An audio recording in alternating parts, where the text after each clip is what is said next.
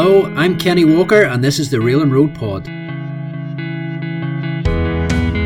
We have noticed users from countries such as across the globe, countries such as Argentina, Australia, the Middle East, and Asia. And it's really rewarding on a daily basis to see people on social media posting their certificates, which really brings home the importance and the need for the e learning for RM3 include everyone, D&I, mental well-being, because if we have unhealthy distractions or unhealthy noise in our head, we're distracted and we're unsafe.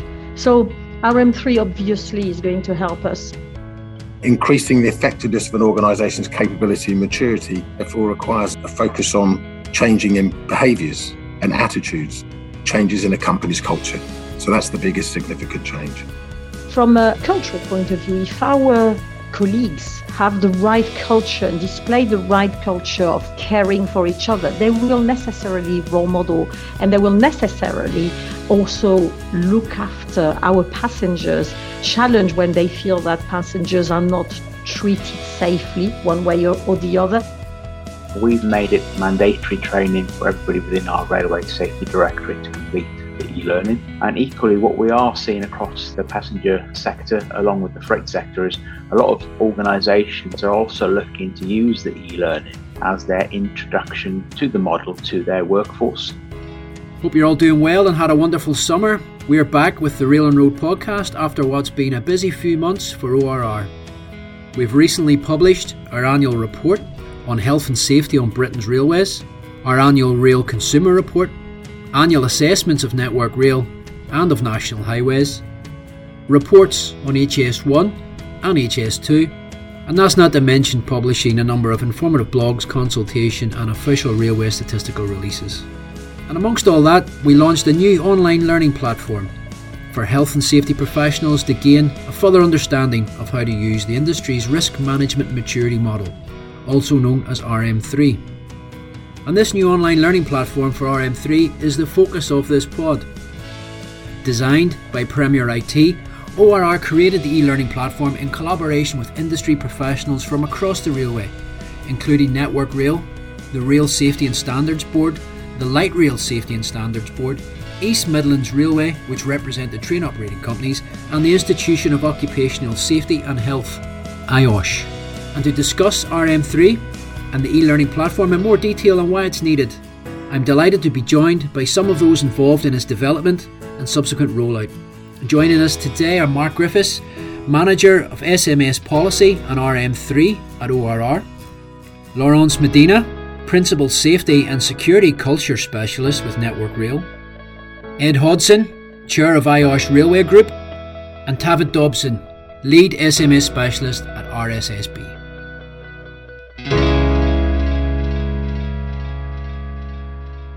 So let's start with Mark. Thanks for joining us, Mark. First of all, can you just explain quickly to the listeners uh, your role within ORR, and then maybe we can get into the detail about the driving force behind RM3 and, and why it was needed? Yeah, certainly. Thank you, Kenny. So, my role within ORR is the manager for SMS policy and RM3. So, really looking at working with industry about developing their safety management systems, really looking at how they can continuously improve them. And that's really where RM3 can really help our operators in that journey. And how's the rollout going so far with the e-learning platform? Yeah, it's gone really great. We launched on the 29th of June. And since then, we've had just under 600 users, the majority of which, about 86%, are from the UK. But we have noticed users from countries such as across the globe, countries such as Argentina, Australia, the Middle East, and Asia. And it's really rewarding on a daily basis to see people on social media posting their certificates, which really brings home the importance and the need for the e-learning for RM3. Thanks, Mark. So, yeah, getting a worldwide audience for the new e learning platform. If I bring in Ed from IOSH to give us an idea, Ed, of the role you've played in this, the role of IOSH in developing RM3.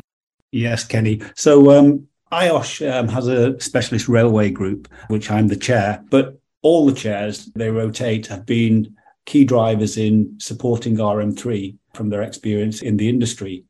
We also have representatives on the committee from the regulator who also gives us the different perspective, which is really useful for us. So IOSH has, um, as I said, been on the RM3 governance board from its inception and continues to support that. And also, uh, we've been included in the training subgroup to help develop the training. Okay, so you've been involved with RM3 from the onset and involved with the training from the, the very beginning, from helping getting that set up. How does IOSH, in your Ed, plan to further support the rail industry as this is being rolled out further? So, how we can promote this further, IOSH is a worldwide safety body, and we have the opportunity to spread the word through our own media from uh, the Rail Group's LinkedIn site, uh, IOSH webinars or events where we're always trying to include RM3, recognizing the um, importance and effectiveness of it. We also have a chair's newsletter that goes out every couple of months where we can also update any new developments. And I think having a worldwide audience certainly has helped in that respect from our own feedback. Okay, thanks, Ed. That's interesting, just particularly on the worldwide audience uh, aspect of it, and maybe that's part of the reason what's driving some traffic to ORR's site for for the e-learning module. Laurence Medina has also joined us today from Network Rail. Laurence, can you give us your role within Network Rail and maybe explain about how the role of RM3 and the new e-learning platform has been received by the staff? Yes, hello. So for Network Rail, I am in charge of the safety and security culture, which means that my job is to make sure that everyone in Network Rail, every region and every function is actually working on a program to improve our safety culture. And by culture, we particularly talk about leadership behaviors, about psychological culture. Uh, we want everyone to feel safe to speak up, safe to challenge each other, and in fact, safe to look after each other and take care of each other. And that includes uh, include everyone, D&I, mental well-being, because if we have unhealthy distractions or unhealthy noise in our head, we're distracted and we're unsafe. So RM3 obviously is going to help us to put a framework around safety and therefore what kind of safety culture we have and how we can improve it. So, in terms of the staff at Network Rail, I think it has been welcomed quite well, but progressively. And I think, in particular, as a framework and as a clear structure, it's going to help to explain the e learning in particular, is going to help to explain the difference between RM3 as a tool and other tools that we have in the company and how they can all complement each other. And I think this was something maybe that was not clear until now, and the e learning is going to help. And obviously, the, the e-learning platform, it's it's still early days from its launch. Um, how does Network Rail plan to roll this out further to staff in the future? So, as a health and safety department, it's obviously our job to promote it. Uh, we've been working around our community of practice throughout the company to promote it, uh, identify key members of staff who will become specialists in it and will help to promote it. We are creating workshops around it. We also are going to get the help from our trade union representatives, some of which are actually health and safety specialists, to first of all be up to date with it and then promote it to their members and really create the simulation around it. And I suppose in time also help us to constantly review the way within the company we can use it to the best of its capacity and to add the most value to our safety. Thanks very much, Laurence. And bringing in Tabit, who has joined us from RSSB. Tabit, can you just explain RSSB's role in RM3? Yes, good morning. RSSB has a unique position in the rail industry, providing objective data analysis and research. We aim to both encourage, enable, and harness collaboration to address issues of common concern so that all benefit from increased safety and sustainability performance. We work in a planned way with consultation with our member companies and the wider industry. And the idea is get whole industry benefit for everyone. I guess we work as an industry support network in some ways. I think one way of looking at it is, you know, RM3 sets out the criteria of what a mature and capable rail company looks like. RSSB aims to provide guidance and support on how to achieve this. Thanks, David. So RSSB and on RM3 isn't a new thing, and you worked on the the refresh of RM3 in 2019. Uh, can you give us an idea of what the key changes are in 2022, which obviously includes the new e learning platform? I think the, the main significant change of the new model is that it now recognizes that culture is a key enabler that underpins all the RM3 criteria. RM3 model is not exclusively about the system for managing health and safety. It's a focus on establishing how well an organization understands and applies the health and safety system. Increasing the effectiveness of an organization's capability and maturity therefore requires a sort of a focus on changing in behaviors and attitudes, you know, changes in a company's culture. So that's the biggest significant change. Thanks, Talbot. And I guess just to wrap things up here, from an operational perspective, and I'll, I'll, open this question out to everyone who, who wants to chip in with an answer. From an operational perspective, can you explain what the importance RM3 is to passenger train operators?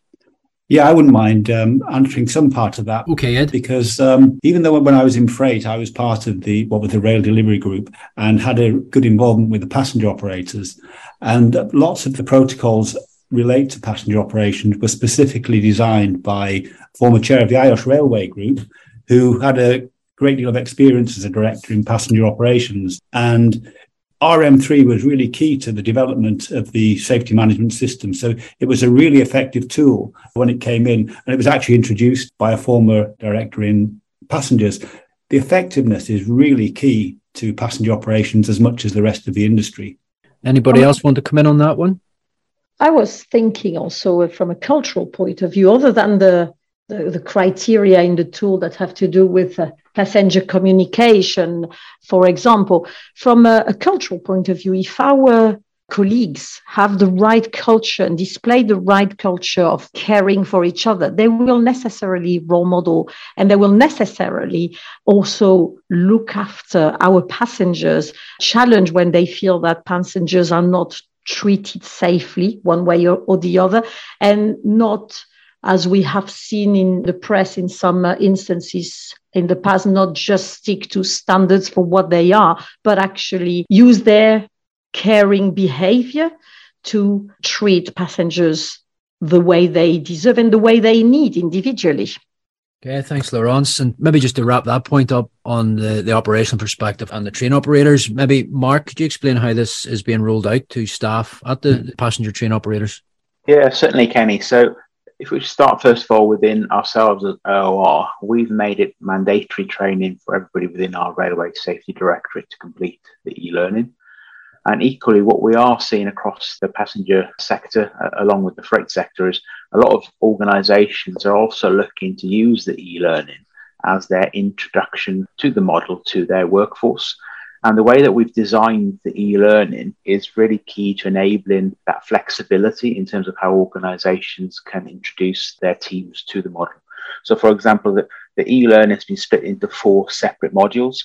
And the first module is called Introduction to RM3, and that's been designed by ourselves with other key rail industry partners on, on today's podcast as well, in terms of allowing an organization to decide which elements of the e-learning is applicable to the staff. So, for example, Introduction to RM3 is a really good module where anybody can watch that and really can get a, a key understanding of what is RM3 and what benefits it can bring to, to the company they work for. In essence, a lot of companies are adding the links to the modules through their learning management systems and then enabling their teams then to go through the program as they see fit. Thanks, Mark. That wraps it up nicely. And there you have it, folks. A fine example of a collaborative approach across the rail industry. In not only developing RM3 as a tool to help assist organisations to manage health and safety risks and identify areas for improvement, but also provide a benchmark for year on year comparison. There's also been collaboration in developing ORR's new e learning platform that allows users to gain a full end to end understanding of how RM3 works and how to apply it to an organisation. And that brings to a close another episode of the Rail and Road Pod. Thanks to all today's guests and to all of you for listening. If you want any further details on RM3 and the new e learning platform, visit orr.gov.uk. But that's all for now. Until next time, thanks for listening. Goodbye.